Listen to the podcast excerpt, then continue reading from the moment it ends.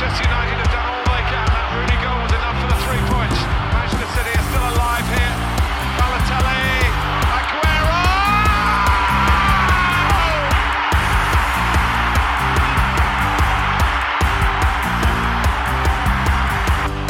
Forestieri. Here's Hulk. D-Day!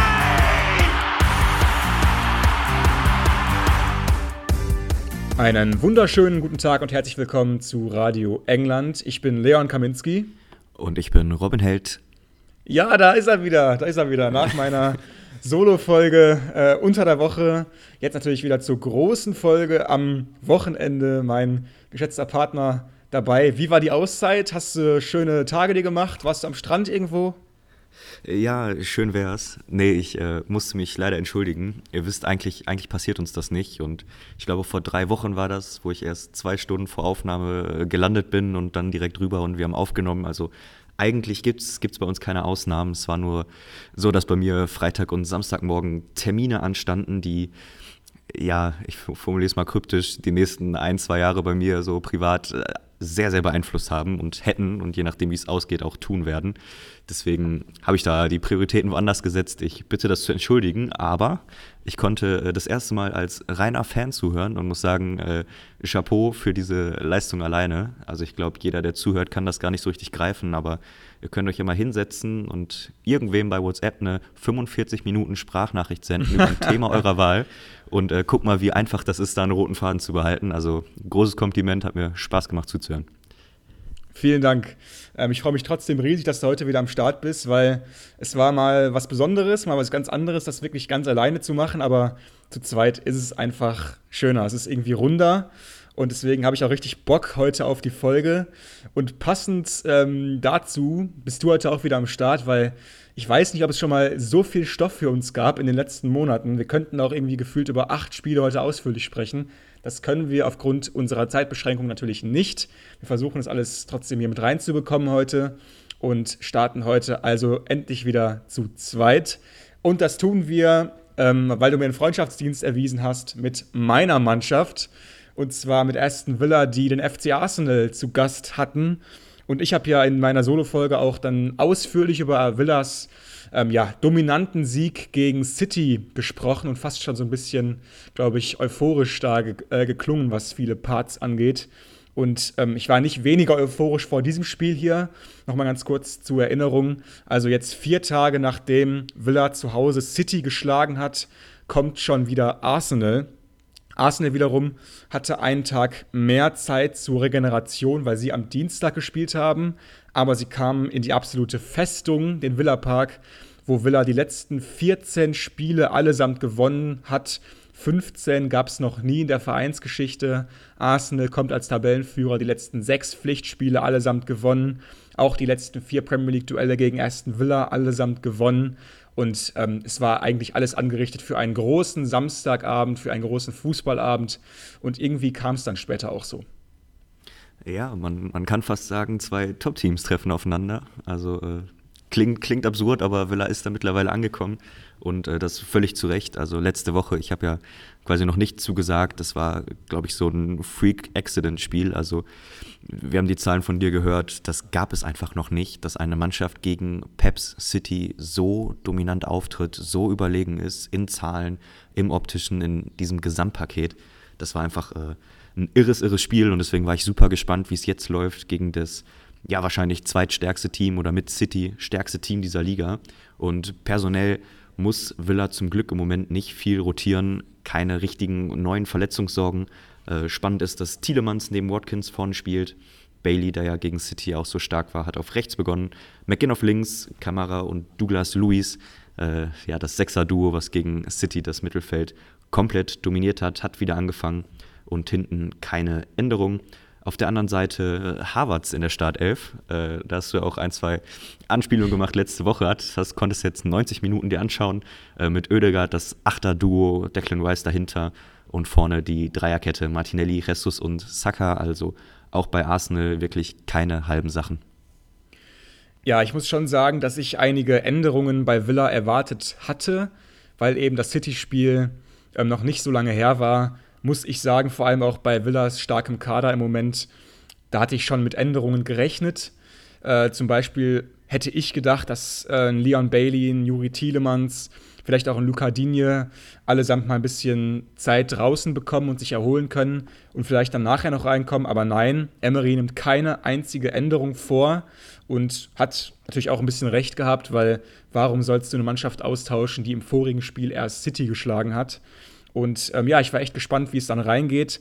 Und ich muss sagen, vor allem die ersten fünfzehn, zwanzig Minuten Villa einfach überragend. Also sie machen genau da weiter, wo sie gegen City vier Tage vorher aufgehört haben. Sie dominieren den Ball, ähm, halten ihn, spielen von hinten nach vorne durch und äh, machen das wirklich äh, so sicher und routiniert, dass du denkst, die spielen schon seit fünf Jahren als Top-Team so und belohnen sich auch dann ganz früh mit einem fast schon ähm, City-typischen äh, Tor. Bailey wieder mit einem Lauf über rechts. Und diesmal schießt er nicht selbst, sondern geht zur Grundlinie, legt ab auf McGinn, der dreht sich clever und schießt das eins zu null ganz früh im, äh, im Spiel nach sieben Minuten. Direkt ein super Start. Also für mich diese ersten Minuten wirklich ein Sinnbild von dem Selbstvertrauen, was sich Villa jetzt aufgebaut hat. Also mit so einem Selbstverständnis zu Hause zu spielen, gegen Arsenal, der Tabellenführer kommt. Und ich, es interessiert dich einfach nicht. Du spielst deinen Stiefel, du spielst zielstrebig nach vorne. Gerade das Tor auch top herausgespielt. Es war kein abgefälschtes Ding, keine Ecke, sondern durchdachter Angriff, gute Abläufe. Und ja, wie Bailey sich auf Außen durchsetzt, war einfach ganz großes Kino. Auch der Abschluss von McGinn, äh, das siehst du eigentlich so nur von Mittelstürmern. Aber der äh, halb Sechser, halb Flügel, halb Zehner, halb irgendwas äh, Schotte hat es einfach nicht interessiert und macht dann das Tor. Äh, wirklich Chapeau. Man muss aber sagen, dass dieses irre Tempo, was Villa am Anfang gegangen ist, das konnten sie nicht richtig lange halten. Also ich finde, so zweite Hälfte der ersten Halbzeit hat Arsenal dann doch sehr gut ins Spiel gefunden, hatte auch ein paar Chancen, gerade an Ødegaard muss ich denken. Ähm, versieben sie irgendwie alles, aber Villa konnte einfach nicht das Tempo gehen, wahrscheinlich auch dem ja sehr intensiven Spiel gegen City noch geschuldet. Ja klar, das war einfach schwer durchzuhalten. Noch ganz kurz äh, zum Tor-Nachtrag. Mir ist aufgefallen, dass in diesem Angriff zehn Villa-Spieler den Ball berührt haben. Und also fast das ganze Team war einmal am Ball und deswegen, das war einfach so ein überragendes Teamtor. Aber dann lassen sie nach, die Kräfte ähm, schwinden direkt bei Villa nach äh, diesem ganz starken Start. Und Arsenal natürlich auch mit der Klasse, die sie haben, die kommen dann immer rein ins Spiel und ähm, machen es einfach so gut mit ihren Abläufen über Außen, verwickeln dich in die eins gegen eins Duelle auf Außen, die du auf keinen Fall willst. Martinelli, Saka immer wieder, Ødegaard und Havertz machen immer den Weg in die Box, schaffen da eine Option mehr und die sind einfach brandgefährlich. Kommen in der ersten Hälfte zu ein paar guten Gelegenheiten, jetzt keine riesigen Chancen, aber ein paar gute Gelegenheiten, aus denen überragende Spieler auch gerne mal äh, ein Tor schießen können, haben sie hier nicht gemacht. Aber trotzdem, es war klar, ähm, das wird eine ganz, ganz schwere zweite Halbzeit für Aston Villa. Und dann äh, in der Pause hat äh, Unai Emery auch schon einen Wechsel vorgenommen, hat sich auch fast schon so angedeutet gehabt, ähm, weil Bailey ein bisschen angeschlagen war, Diaby kam rein und ähm, was für eine Auswechslung zum Beispiel, ne? Du hast einen Moussa Diaby auf der Bank sitzen, vollkommen fit, der nicht da sitzt, weil er einfach schlecht spielt, sondern weil Bailey einfach die letzten Wochen noch besser gespielt hat. Würde ich auch so erzählen. Also ich glaube, die, die jetzige Form von Bailey, die konntest du gar nicht richtig einplanen. Ist gefühlt erst jetzt richtig angekommen. Ist ja jetzt auch schon wirklich eine gute Zeit bei Villa. Aber ich glaube, so stark wie jetzt haben die Villa-Fans ihn noch nie gesehen. Hat das entscheidende Tor gegen City gemacht. Eins gegen eins Duelle, Tempo. Also genau das, was man mit Diaby eigentlich auch eingekauft hat. Äh, hast du jetzt noch im eigenen Kader ein zweites Mal gefunden. Und er macht es im Moment noch einen Tacken besser. Deswegen kriegt er im Moment die Startelf-Einsätze. Aber ich glaube, es ist nur eine Frage der Zeit, bis sich auch Diaby wieder reinkämpft. Ist in meinen Augen so ein irrer Qualitätsspieler mit so guten Entscheidungen noch im letzten Drittel, dass ich glaube, dass er sich langfristig gegen Bailey und Co. durchsetzen kann. Aber aktuell nur zweite Wahl, was äh, definitiv für die Kadertiefe spricht. In der zweiten Halbzeit wurde es dann auch genau diese schwierige zweite Halbzeit, die du angedeutet hast. Direkt am Anfang gab es eine ziemlich kuriose Szene, wo äh, fast ein Tor fällt. Es wäre wahrscheinlich ein Eigentor gewesen. Das war nicht eine Ecke, die wirklich scharf reinkommt. Und dann sind sich Martinez und Watkins nicht so richtig einig. Und äh, äh, Watkins taucht dann weg. Martinez äh, lässt sie nur blocken gegen den Rücken von Watkins. Dann ist der Ball am Pfosten und irgendwie landet er nicht im Tor. Also da gab es ordentlich Dusel für Villa, die dann zweite Halbzeit schon ein bisschen stehend K O wirkten und ja, sich schwer taten, dagegen zu halten, aber diese Null, die hielt wirklich sehr, sehr lange. Ja, da hat sich auch mein Herz kurz gemeldet bei der Aktion und vor allem mein Herzschlag. Der war nicht mehr ganz im, im grünen Bereich, weil das war echt eine brenzliche Situation, aber sie überstehen das irgendwie.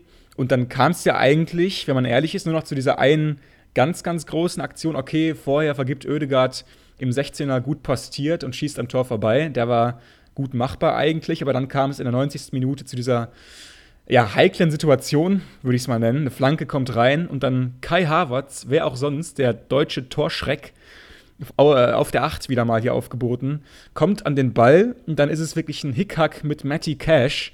Und dann nachher in den Zeitlupen fand ich, dass irgendwie der Ball beide Spieler handgestoppt vierunddreißig Mal am Arm berührt und der Ball landet im Tor.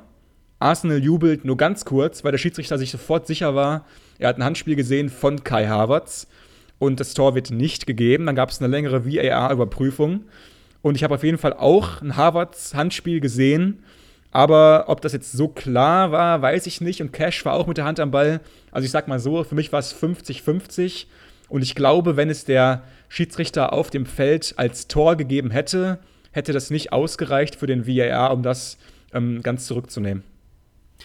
Gehe ich mit, würde ich ähnlich beurteilen. Ich habe ehrlich gesagt auch keine hundertprozentige Meinung dazu. Auch jede Kameraperspektive, die ich gesehen habe, hat irgendwie nicht, nicht so tausend Prozent das gezeigt, äh, was wirklich passiert ist. Du siehst die ganz vielen Kontakte.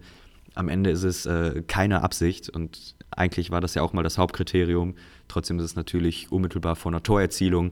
Die Regel gibt es eigentlich auch, aber äh, ja, was sind schon die Handregeln? Wenn es den V A R gibt, ist eigentlich immer sehr viel Lotterie. Diesmal belässt er es bei der Schiedsrichterentscheidung, also das Tor zählt nicht, finde ich, geht so unterm Strich auch völlig in Ordnung. Ähm, ein ja, mehr oder weniger Highlight, wo auch der Schiedsrichter im Fokus stand, hast du weggelassen. Es gab noch einen ja, Ellbogenschlag von Diego Carlos gegen Ketia, wo auch länger Unruhe war. Am Ende kommt er mit Gelb davon. Ähm, hast du es nicht erzählt, weil es für dich eindeutig Gelb ist oder einfach schwieriges Thema? Nee, ich habe es einfach mir nicht notiert gehabt, deswegen, ähm, ja, also jetzt im, im Nachhinein muss ich sagen, ich habe es ja dann auch nochmal gesehen, du hast vollkommen recht, man kann es da auch als rot bewerten. Das ist genauso eine fünfzig fünfzig Sache wie vorhin. Ähm, ja, weiß ich nicht, also der Schlag, der ist auf jeden Fall da, das ist auf jeden Fall so eine Schlagbewegung, ähm, kannst du auf jeden Fall auch geben. Ich will da jetzt überhaupt nicht irgendwie ähm, mich da irgendwie als Villa-Fan äh, pos- positionieren. Klar, objektiv betrachtet kann das auch ähm, eine ganz dunkle Farbe sein, die Karte.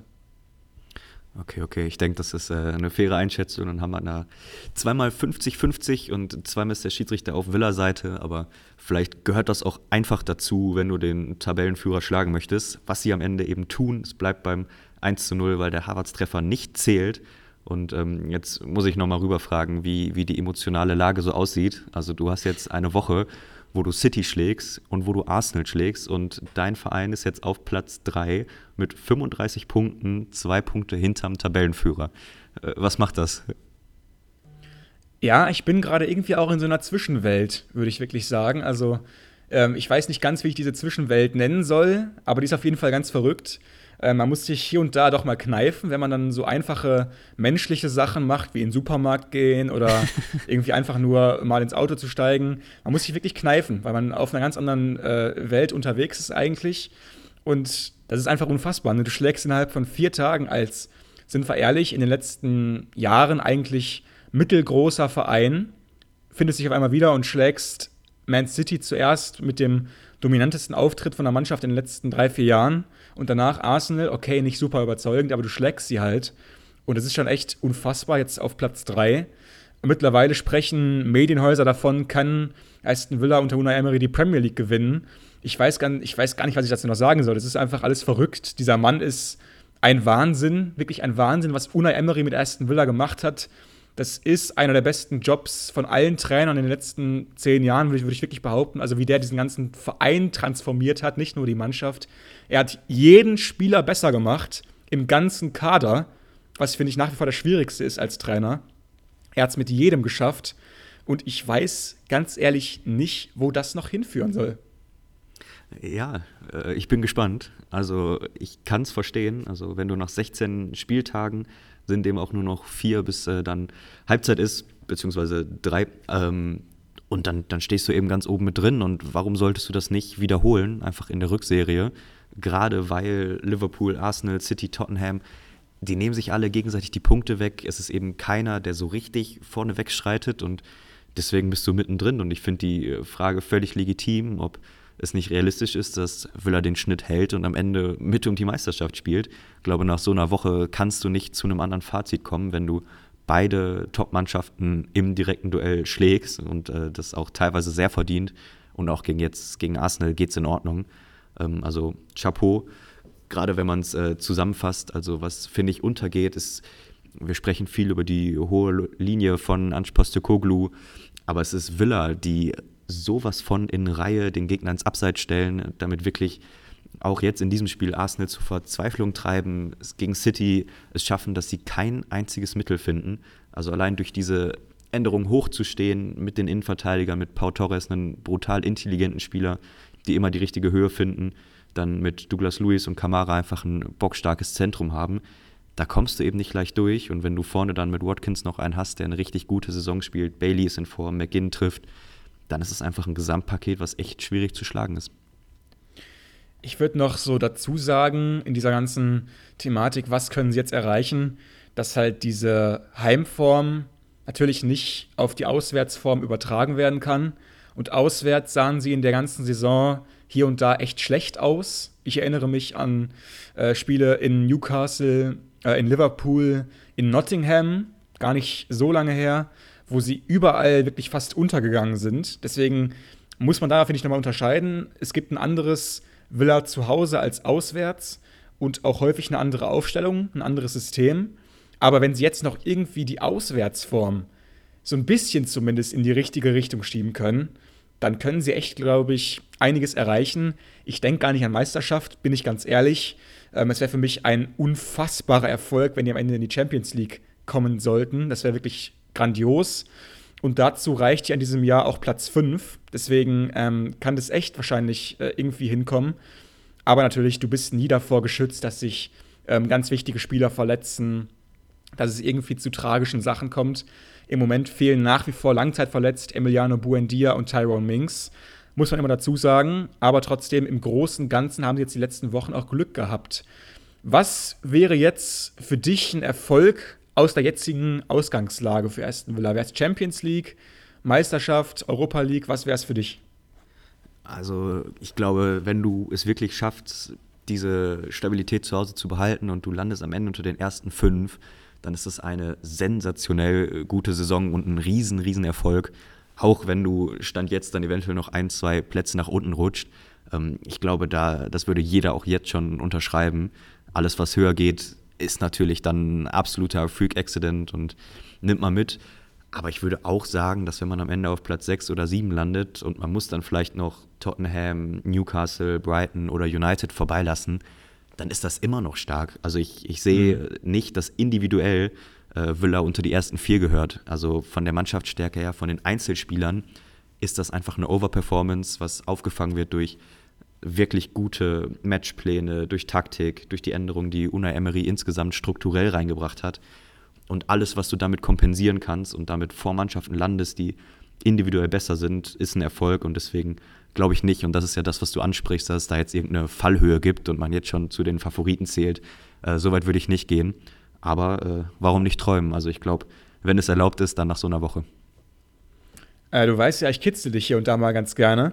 Und ich habe mhm. jetzt eine äh, ne Frage, die mich mir selbst gestellt habe, weil sie sich auch viele andere gestellt haben. Wenn du ein Verein wärst, egal welcher, und du könntest jetzt anhand eines Budgets Unai Emery oder Mikel Arteta als Trainer verpflichten, ab sofort, wen würdest du nehmen? Äh, kommt drauf an, welchen Verein ich manage. Also ich glaube, alles, was Mittelklasse ist, sprich standardmäßig zwischen Platz sechs und vierzehn, würde ich immer mit Unai Emery gehen. Aber ich muss sagen, dass Spitzenteams managen einfach noch nichts ist, was Emery nachhaltig bewiesen hat. Und da sehe ich eher einen Arteta mit seiner Spielerkarriere, mit seinem Standing irgendwie. Deswegen würde ich es unterscheiden und glaube, dass es nicht, nicht derselbe Trainerart ist, also nicht für dieselben Projekte geeignet. Ich würde mit, bei Topclubs mit Arteta gehen, bei allem drunter aber mit Emery. Okay, finde ich auf jeden Fall eine, eine faire Antwort. Ich bin vielleicht ein bisschen biased, aber ich würde auf jeden Fall immer mit Unai Emery gehen. Aber wirklich auch vollkommen ernst gemeint, weil ich gesehen habe, was dieser Mann erreichen kann mit seinem individuellen Coaching, mit der äh, systemischen Frage, wie er das alles löst. Deswegen ist es für mich einfach ein überragender Coach. Ich werde es nachher mal trotzdem in die Frage packen unter der aktuellen Folge. Ich bin sehr gespannt, was da unsere Community darauf antwortet. Und ich würde sagen, wir verlassen dieses Spiel. Arsenal nicht mehr länger Tabellenführer und Villa kommt drei Punkte an sie ran. Das nächste Spiel auf unserer Agenda heute ist dann ein ganz anderes Spiel im Vergleich zu unserem vorherigen. Und zwar eins, ähm, was äh, für viele eher negativ behaftet ist. Und zwar die Partie Manchester United gegen den A F C Bournemouth. Ja, was ganz interessant war auf jeden Fall aus unserer Sicht, wir konnten es beide kaum glauben, als wir es gehört haben. Es wurde vor dem Spiel bekannt gegeben, dass Erik Ten Hag zum Trainer des Monats gekürt wurde, Harry Maguire zum Spieler des Monats und Garnachos Tor gegen Everton wurde das Tor des Monats. Also alle drei Monats-Awards gingen nach Manchester United. Und die ganze Welt fragt sich eigentlich, wie haben sie das hinbekommen? Ich konnte es wirklich absolut nicht glauben. Ja, also ich würde äh, den, das Tor des Monats äh, gerne ausklammern hier bei unserer kritischen Hinterfragung. Das ist für mich äh, sowas von verdient und wird auch beim Tor des Jahres hoffentlich in den Top zwei, Top drei sein. Für mich lange nicht so ein Treffer gesehen. Die beiden anderen Sachen mit Ten Hag und Maguire ist schon spannender. Ähm, für mich... Vielleicht lass uns kurz damit anfangen, was ist in diesem Monat passiert. Äh, Manchester United hatte im November, um diesen Monat handelt es sich bei diesen Preisen, drei Ligaspiele gegen Fulham, Luton und Everton. Die haben sie eins null, eins null und drei zu null gewonnen. Ähm, haben in der Champions League in diesem Monat vier zu drei verloren gegen Kopenhagen auswärts, ganz, ganz bitter. Und gegen Galatasaray auswärts drei zu drei gespielt. Also das war der United-Monat. Ich glaube, das mit Harry Maguire ist eher eine, eine emotionale Geschichte. Hatte eine wirklich, wirklich starke Phase, starke Wochen in diesem Zeitabschnitt und ist mit all dem, was passiert ist, glaube ich, auch, auch der Richtige, dem so einen Preis zu geben. Für mich eher spannend, dass du mit Ten Hag den Trainer des Monats auszeichnest, weil für mich beim Trainer auch immer eine Rolle spielt, wie holst du deine Punkte? Ja, es war quasi eine perfekte Streak, also drei Spiele, neun Punkte mehr kannst du eben mathematisch nicht holen. Aber für mich ist das wie wirklich eine große Sache. Und wenn du gegen Fulham und Luton eins zu null gewinnst und wirklich keine Bäume ausreißt, ähm, finde ich es eine ne spa- ne spannende Vergabe, sagen wir mal so. Und sind auch noch gegen Newcastle rausgeflogen im League Cup am ersten elften direkt. Also ja, ja das war stimmt. echt eine, eine bizarre Wahl von Ten Hag. Ähm, Garnacho ist vollkommen verständlich, Maguire so halb. Also da war auf jeden Fall, glaube ich, auch ein bisschen guter Wille am Werk. Aber Ten Hag, Trainer des Monats, ähm, ja, also man merkt, es ist alles möglich, wir können auch alles schaffen im Leben, wenn Erik Ten Hag noch Trainer des Monats in England werden kann. Aber ich fand zum Beispiel einen anderen Kandidaten, den ich spannender gefunden hätte, den Mann auf der Gegenseite an diesem Spieltag. Und zwar Andoni Iraola, der Trainer des A F C Bournemouth, der eine sehr, sehr starke Bilanz mittlerweile aufzuweisen hat, hat dreizehn Punkte aus den letzten sechs Spielen geholt und für mich wirklich...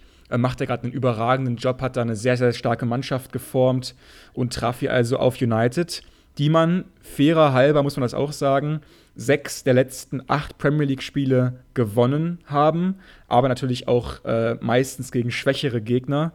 Und ich würde sagen, wir kommen dann auch schon zum Personal äh, dieses Spiels und wir schauen zum ersten Mal, oder wir schauen jetzt mal äh, zum Start quasi auf die Bournemouth-Seite, weil ich finde, da hat äh, Iraola einfach eine ganz, ganz tolle Balance gefunden, hat ähm, eine ganz äh, starke Mannschaft mit hoher Disziplin geformt, die irgendwie auch relativ modern in ihrer Anlage spielt und auch über schnelle Offensivspieler verfügt. Dann auch in, in, ja, ein paar sehr erfahrene Spieler, Cook, Christie, Billing, Solanke mittlerweile auch schon ähm, dabei, ein Tavernier. Also ähm, finde ich einfach, wie gesagt, eine sehr starke Balance in dieser Bournemouth-Mannschaft.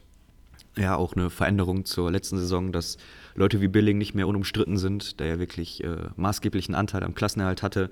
Jetzt eher ein Kluivert auf dieser Zehner hängenden Spitze-Position gesetzt.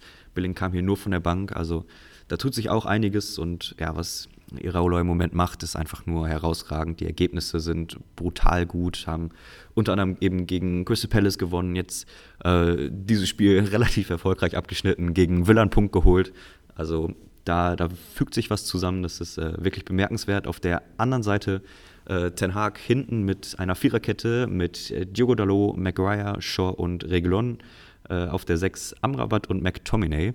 Äh, Amrabat habe ich ja so ein bisschen in die Startelf geredet, also äh, da war ich äh, positiv überrascht.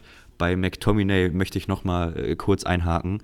Ähm, wir haben den Jungen, glaube ich, hier ein bisschen, ein bisschen zu sehr gescholten. Also gerade jetzt in den letzten Wochen, was der scorermäßig geleistet hat, äh, würde ich sagen, dass äh, wir, und ich glaube auch du hast da häufig dich kritisch geäußert, da, da schulden wir ihm, glaube ich, eine Entschuldigung. Ähm, für mich so ein bisschen der unsung Hero dieser Saison, weil ohne seine Treffer wären das deutlich weniger Punkte auf dem United-Konto. Ja klar, jetzt vor allem auch gegen Chelsea, ne? Wenn die ganze Offensive da vorne verballert, was das Zeug hält, kommt dann Scott McTominay und entscheidet das Spiel quasi für dich. Da hätten sie ja auch deutlich höher gewinnen müssen, haben da echt ähm, guten Auftritt hingelegt, aber Chelsea war auch an dem Tag absolut nicht konkurrenzfähig. Und jetzt hier wieder auf der Doppel sechs mit Amrabat, der ja auch schon gegen Chelsea ran durfte. Also da bleibt ähm, das Mittelfeld quasi in der Form bestehen. Und ich würde sagen, wir gehen dann schon rein ins Spiel, in der es dann eine ganz, ganz kalte Dusche gab für United. Und das wirklich sinnbildlich, weil es hat auch wirklich geschüttet wie aus Eimern in Manchester während des Spiels. Aber hier dann eben die kalte Dusche in Form von Dominic Solanke, der nach fünf Minuten den Gast von der Südküste direkt in Führung schießt. Da ist es zuerst Cook, der auf rechts die United-Defensive vollkommen überrumpelt. Und da wirkt, als hätte er irgendwie noch einen Gang mehr einfach. Und ähm, da die scharfe Flanke bringt Solanke mit seinem schon achten Premier League-Treffer in dieser Saison. Solanke kommt langsam richtig rein, ist in Topform der Junge und hier auch wirklich der Stürmer, den du brauchst in so einem Spiel. Groß, hat die Präsenz, ähm, ist eklig in den Duellen und stark mit dem Abschluss vorm Tor und hier mit der ganz, ganz frühen Führung. Absolut. Danach ist es dann erstmal Neto, der hinten aufpassen muss und richtig gut hält.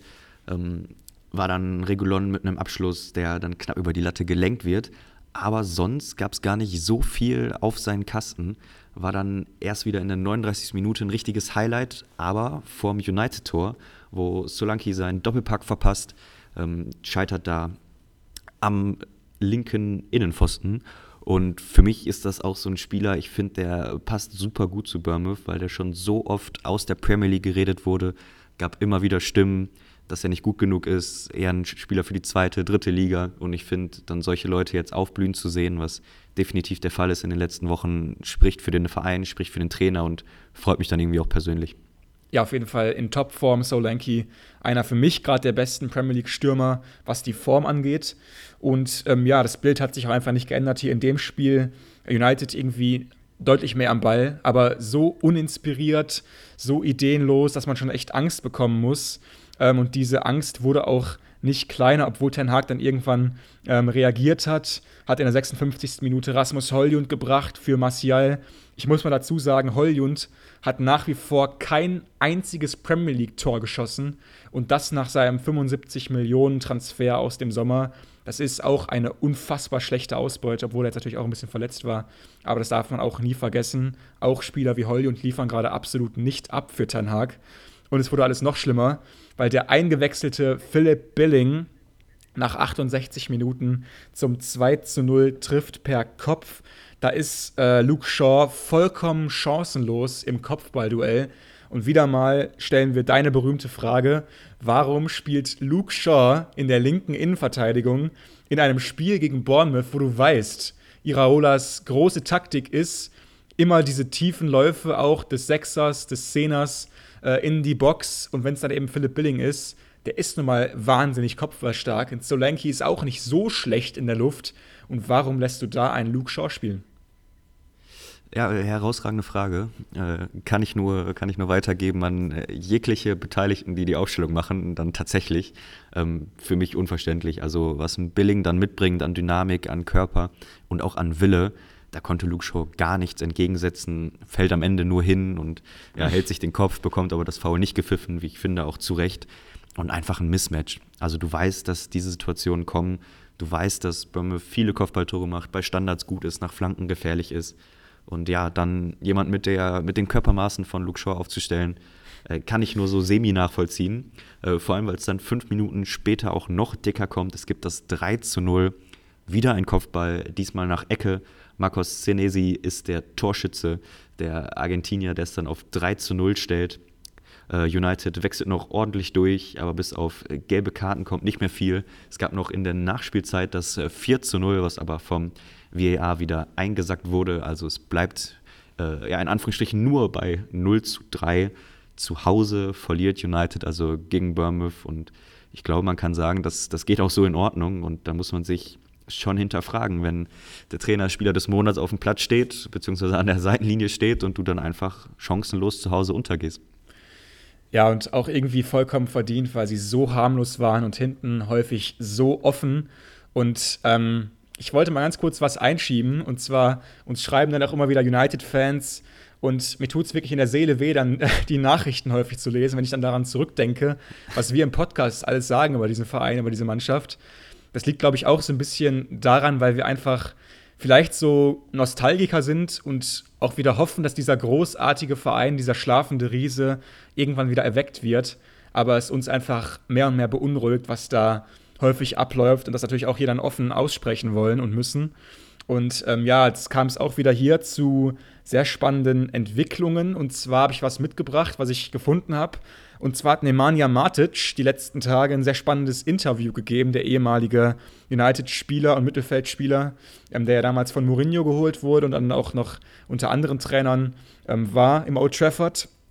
Und der hat bekannt gegeben und zumindest verkündet, dass ähm, zum Beispiel die Unpünktlichkeit im United-Team so gravierend war und auch für ihn so vollkommen unbekannt, dass ähm, die Mannschaft in ähm, der Corona-Saison zwanzig zwanzig ein Strafensystem eingeführt hat für Verspätungen, weil vor allem, so sagt er es, Jadon Sancho und Paul Pogba unfassbar häufig äh, zu spät kamen und fast jedes Mal zu spät waren, wenn sich die Mannschaft irgendwie getroffen hat.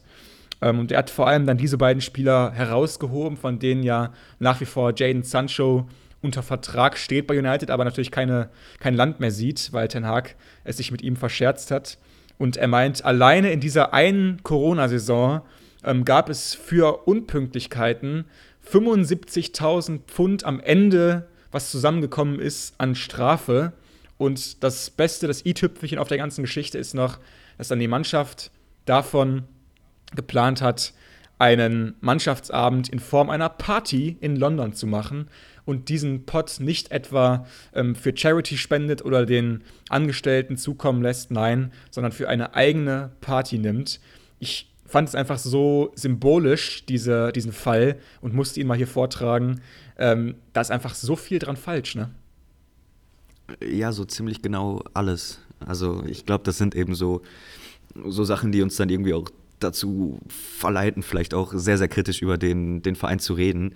Also äh, wie du sagtest, das ist natürlich zu trennen. Ich glaube, wir haben einfach beide unglaublich hohe Erwartungen an diesen Club, ist einer der größten der Welt. Und dann zu sehen, was passiert und so Geschichten im Nachhinein auch von jemandem zu hören, der nicht dafür bekannt ist, irgendwie ein super ekliger Typ zu sein und jetzt nachtreten zu wollen. Also ich glaube, Nemanja Matic ist ein absoluter Musterprofi, ja. Und ja, wahrscheinlich sind das sehr, sehr ehrliche Worte und ich würde dem einfach mal sehr viel Glauben schenken und dann passt das einfach vorn und hinten nicht.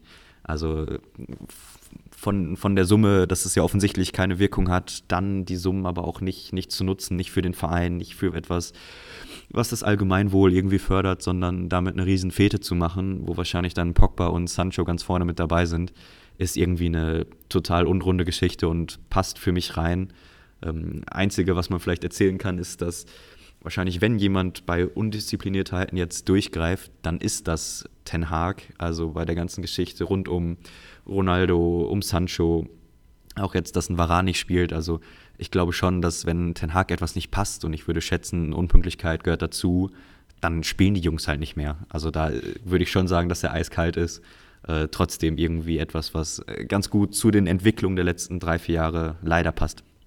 Ja, und man muss auch dazu sagen, das war damals die Zeit von Ole Gunnar Solskjaer, die, glaube ich, den Verein noch auf Jahre schaden wird, weil damals einfach äh, ein System geduldet wurde, was für Mittelmaß stand. Ole Gunnar Solskjaer war nie im Leben qualifiziert genug, um einen der, um, um einen der größten Vereine der Welt zu trainieren und nach vorne zu bringen und wieder neu aufzubauen. Er war ein netter Typ, aber mehr auch nicht. Und er hatte null äh, Referenzen, die irgendwie diesen Job gerechtfertigt hätten. Und ich glaube, in der Zeit ist einiges verrutscht, was die nächsten Jahre noch heilen muss. Und sie haben sich jetzt über die letzten Jahre, aber auch unter Ten Hag, einfach riesengroße Baustellen selbst gebaut irgendwie. Also wenn du dann äh, Spieler holst, die absolut, glaube ich, einfach keine Profis sind. Und ich finde, darauf läuft auch diese Geschichte hinaus. Ich halte ähm, die Mannschaft häufig für einfach in vielen Teilen unprofessionell. Und ich glaube, es gibt ähm, nichts Schlimmeres, was du äh, Menschen in diesen äh, Systemen, äh, Premier League und so weiter, vorwerfen kannst, als kein Profi genug zu sein oder nicht Profi genug zu sein. Und das werfe ich, glaube ich, vielen Spielern dieser Mannschaft vor, die häufig einfach andere Dinge im Kopf haben und nicht äh, ihre Leistung. Und da muss, glaube ich, echt wahnsinnig viel passieren, dass der Verein dauerhaft wieder erfolgreich sein kann.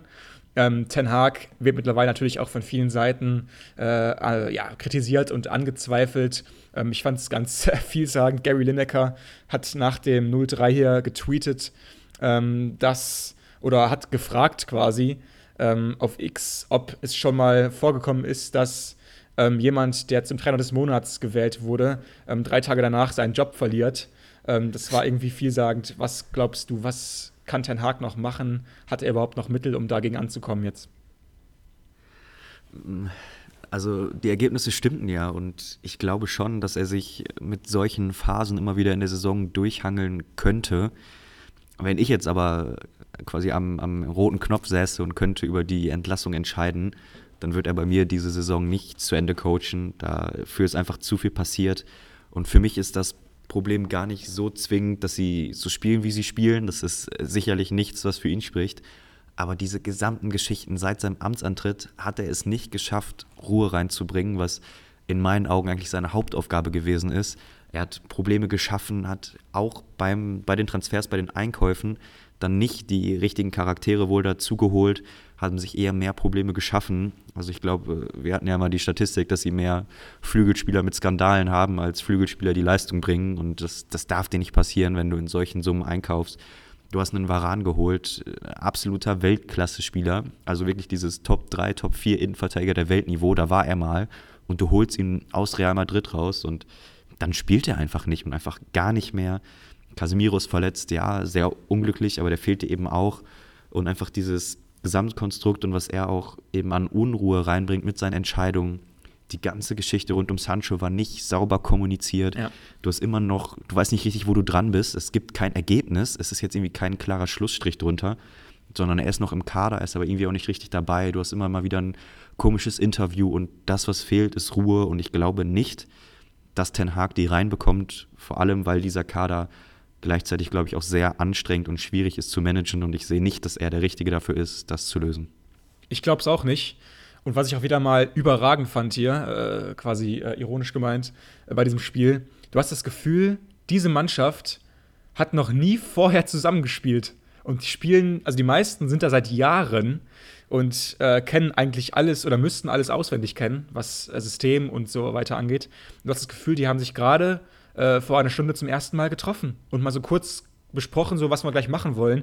Du hast nichts gesehen von System, von Anlage, von, von Abläufen, überhaupt gar nichts. Und ultimativ fällt das alles nachher auf den Trainer zurück. Haben auch jetzt äh, sehr spannende vier Spiele vor sich. Jetzt geht's in der Champions League äh, zu Hause gegen Bayern München ran, dann in der Liga nach Liverpool, wo sie ja auch unter die Räder gekommen sind, immer wieder die letzten Jahre. Dann auswärts nach West Ham, sind im Moment gerade ziemlich äh, ja, inkonstant und äh, straucheln, aber immer wieder schwierig, nach West Ham zu fahren und dann zu Hause gegen Aston Villa. Also, was glaubst du, ist sein Ultimatum? Ist es jetzt schon die Woche, die jetzt Bayern und Liverpool beinhaltet, oder was ist es? Naja, in meinem Kopf ist es durch. Also, ich, ich bräuchte kein Ultimatum mehr zu stellen. Was ich aber glaube, was vereinsintern passiert, ich denke, dass du bis zur Winterpause sowieso wartest, dann ein Fazit ziehst, wahrscheinlich Gespräche führen musst mit deinen Führungsspielern, äh, wie es aussieht intern. Ich glaube, äh, da sind jetzt auch so Spekulationen ziemlich, ziemlich schwierig von außen. Aber sobald du da nur ein kleines Fragezeichen rauskriegst, glaube ich, dass im Winter Ende sein könnte, obwohl die Ergebnisse zuletzt eben so gut waren. Ähm, ich habe aber auch irgendwie eine Stimme in mir, die, die sagt, dass äh, United da auch sehr gerne Probleme weiterzieht und ihn im Amt lässt. Also ich, äh, wenn, wenn ich auf mein Bauchgefühl höre, glaube ich, dass er noch ziemlich lange United-Trainer ist. Aber wie gesagt, mein, mein Kopf und rational glaube ich nicht, dass du eigentlich an ihm festhalten kannst. Ja, vielleicht läuft es darauf hinaus, dass bald ein neuer Besitzer kommt. Sir Jim Ratcliffe hat ja anscheinend gerade äh, massiv Lust, den Verein in irgendeiner Form zu übernehmen. Ähm, zu welchen Prozenten ist er noch nicht ganz sicher. Aber vielleicht ähm, ist das dann so der Wendepunkt. Aber wir werden schauen, wie es weitergeht für Erik Ten Hag. Und wir werden auch schauen, wie sie sich schlagen jetzt gegen Bayern und dann gegen Liverpool. Und wir kommen zum nächsten Spiel der heutigen Folge. Und das ist äh, ja auch ein großes Spiel gewesen mit zwei sehr, sehr starken Mannschaften. Tottenham zu Hause gegen Newcastle. Und was mir auf jeden Fall aufgefallen ist, die Spurs haben zuletzt einen Rekord aufgestellt, einen Negativrekord. Und zwar sind sie das erste Team in der Premier League-Geschichte, das äh, fünf Spiele in Folge mit eins zu null in Führung gegangen ist und davon nicht einmal gewonnen hat. Echt äh, eine krasse Statistik, die sie jetzt auf jeden Fall heute ändern wollten. Newcastle auf der anderen Seite wollte eine Reaktion zeigen nach der null drei Pleite in Everton.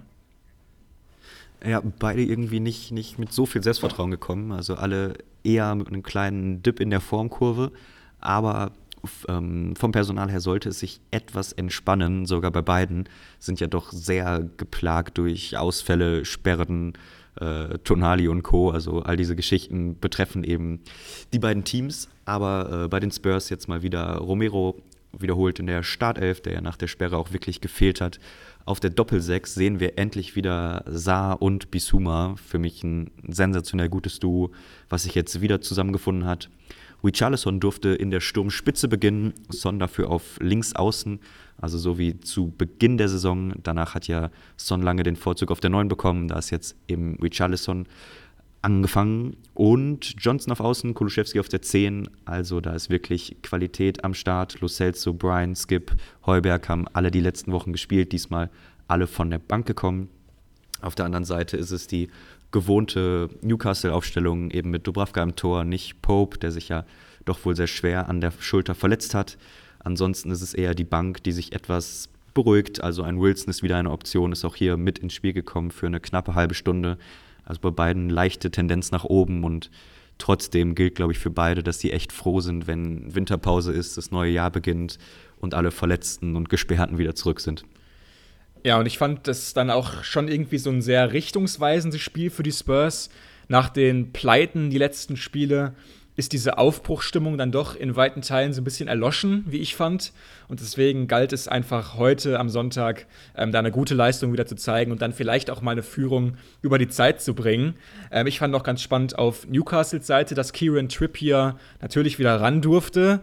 War ja gegen Everton maßgeblich am Verschulden von zwei Gegentoren beteiligt, ähm, die allesamt wirklich ähm, für ihn ganz, ganz schlecht aussahen. Und ich war jetzt gespannt, wie er es heute dann macht, als so erfahrener Spieler.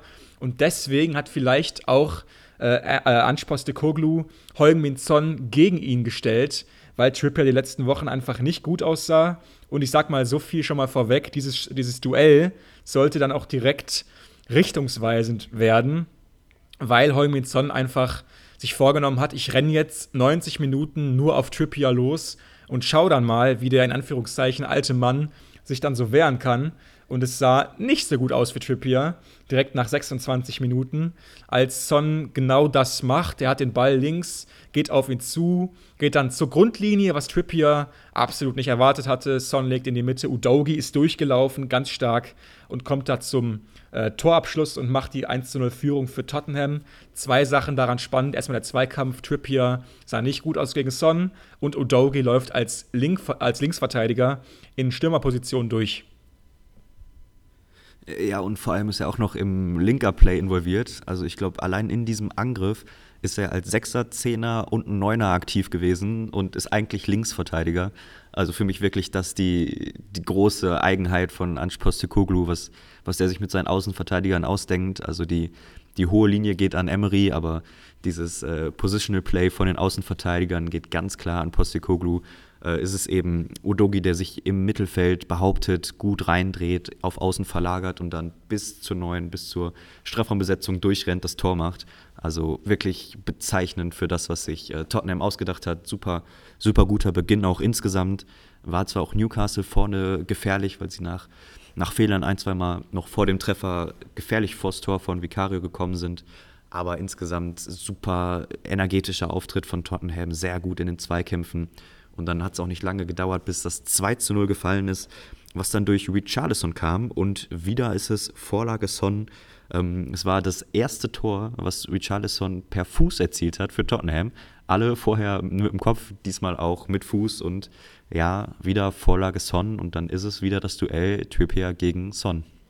Ja, und vor allem ähm, hat Trippier den Ball vorher eigentlich klären können, hat den Ball am Kopf, aber kriegt den Kopfball auch nicht richtig hin. Und ich dachte mir dann, das gibt's ja nicht. Also von den letzten, äh, was waren das jetzt, fünf Gegentoren von Newcastle, hat Trippier für mich in vier Gegentoren auf jeden Fall Aktien drin, bei zwei bis dreien ganz, ganz groß und bei dem hier auch wieder irgendwo. Also es läuft im Moment einfach absolut alles gegen ihn und er hat wirklich im Moment gerade keine gute Zeit, der Junge. Eine Woche zum Vergessen, das auf jeden Fall. Ich glaube nicht, dass ihn das aus der Bahn wirft. Wie du schon gesagt hast, ist ein Profi in seinen ja, sehr guten Herbstjahren der Karriere. Und ich glaube, da ist er mental und äh, egomäßig gut genug aufgestellt. Aber äh, dieses Spiel sollte wirklich nicht zur Besserung beitragen, weil es auch weiter Tottenham ist, die wirklich, wirklich gut spielen in dieser ersten Halbzeit. Johnson, Brennan Johnson trifft noch den Außenpfosten mit einem richtig strammen Schuss und dann rettet sich Newcastle in die Halbzeit. Ist ein Top-Auftritt gewesen von Tottenham in diesen ersten fünfundvierzig Minuten.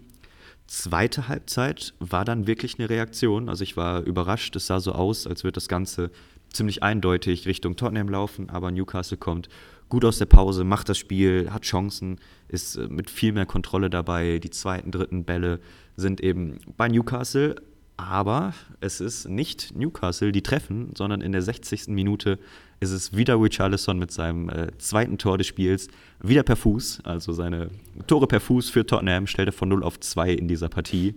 Äh, war vorher ein richtig guter Chipball von Pedro Porro von der rechten Seite, Äh, herausragend getimed, fällt hinten runter. Richarlison nimmt ihn ganz gut an, geht dann auf den linken Fuß und schiebt ihn durch die Beine. Und dann ist es mit dem drei zu null eigentlich entschieden und der Stecker ist gezogen. Ich habe mir dann äh, direkt gedacht, wenn jetzt noch Richarlison anfängt, Tore zu schießen, dann weiß ich auch nicht mehr. Also, äh, wenn es schon so weit kommt, ist halt wirklich, also wenn der Tore schießt, der Junge, ist er ein guter Spieler, ne? Weil er halt groß ist, er hat die Physis, hat die Technik, hat die Erfahrung mittlerweile auch.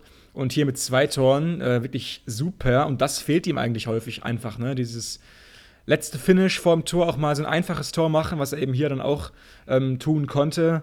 Dann am Ende ähm, gab es noch, äh, finde ich, ein paar Aktionen, die es anzusprechen gilt.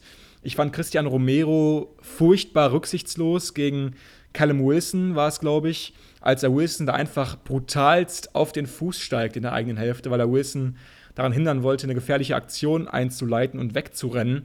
Ähm, da muss ich sagen, Romero, was machst du da, Junge? Du warst so lange gesperrt und jetzt bist du wieder da. Und dann machst du sowas beim Stand von drei zu null, wo ich äh, meiner Meinung nach als Schiedsrichter wahrscheinlich ähm, die rote Karte gezückt hätte, weil das für mich ein hochgradig gefährliches Foulspiel war, wo der Gegner absolut verletzt werden kann. Und ähm, da hat Romero riesiges Glück gehabt. Ja, es ist eben Romero. Also ich glaube, diese roten Karten und gelben Karten und Foul-Statistiken, die kommen eben nicht aus dem Nichts.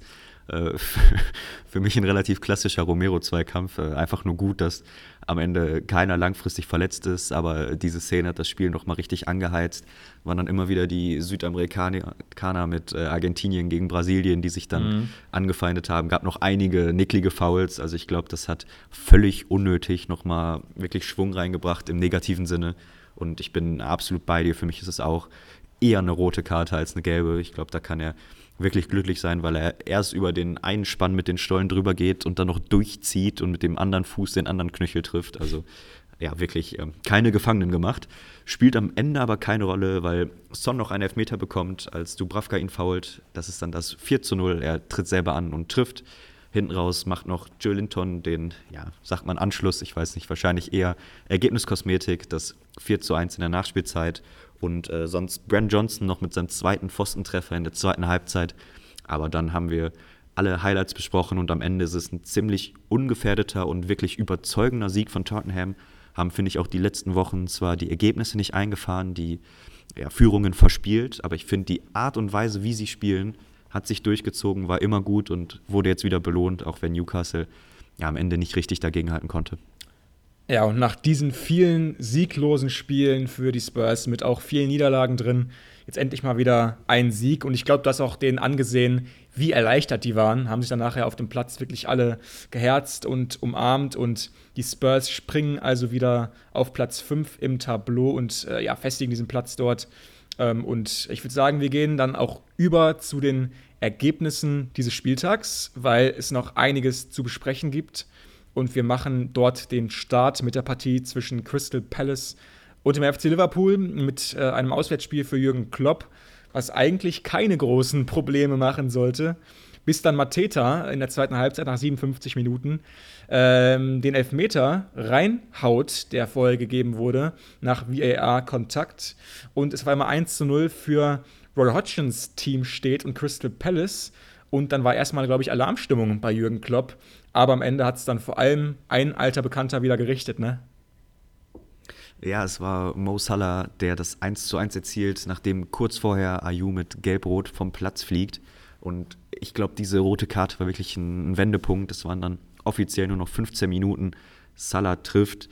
Und das ist das zweihundertste Tor im Liverpool-Trikot. Ein irrer Rekord. Ich meine, jetzt ist leider eine Zahl aus dem Kopf, könnte falsch sein, dass es das hundertfünfzigste in der Premier League ist und er damit auch in der ewigen Rangliste ganz gut klettert. Also wirklich mit seinen Zahlen bei Liverpool eine absolute Legende. Und dieses zweihundertste im Liverpool-Trikot war ja super wichtig, weil es das eins zu eins ist. Und hinten raus in der ewig langen Nachspielzeit war es aber schon in der ersten Minute, neunzigste plus eins von zehn, die angezeigt waren. Es ist Elliott mit einem richtig sehenswerten Treffer, der das zwei zu eins am Ende sichert. Äh, zu erwähnen ist in dem ganzen Spiel auf jeden Fall auch Alisson, der mit zwei, drei Superparaden Liverpool überhaupt im Spiel hält. Also glücklicher Sieg, aber am Ende feiern sie sich zurecht und vor allem Salah hat eine neue Benchmark gesetzt. Ja, ganz stark vom Ägypter. Elliott auch wieder ganz stark nach Einwechslung. Das war nicht zum ersten Mal so. Ähm, es gab einfach wahnsinnig viele äh, Minuten Nachspielzeit wegen den V A R-Überprüfungen, aber ich fand, es war einfach mal wieder bodenlos lang. Also kannst du fast eine dritte Halbzeit schon mittlerweile eigentlich einführen. Hodgson hat sich nach dem Spiel noch furchtbar aufgeregt über die gelb-rote Karte für Ayew und wirklich äh, für ihn ungewöhnlich harte Worte gegen die Schiedsrichter.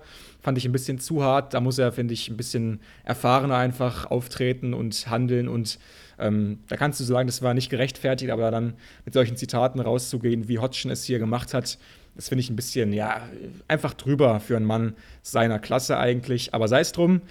Die Wolves und Nottingham trennen sich eins zu eins. Ich habe ja äh, unter der Woche in der Solo-Folge gesagt, dass Steve Cooper bei Nottingham gerade angeschlagen ist und auf keinen Fall verlieren darf hier. Das tut er auch nicht. Und im Moment behält er auf jeden Fall noch seinen Job. Gleiches Resultat bei Brighton gegen Burnley, eins zu eins. Sheffield United schlägt Brentford mit eins zu null. Der erste Erfolg von Chris Wilder nach seiner Rückkehr nach Sheffield. Bournemouth schlägt United auswärts mit drei zu null. Sehr stark. Aston Villa ebenfalls ganz, ganz gut.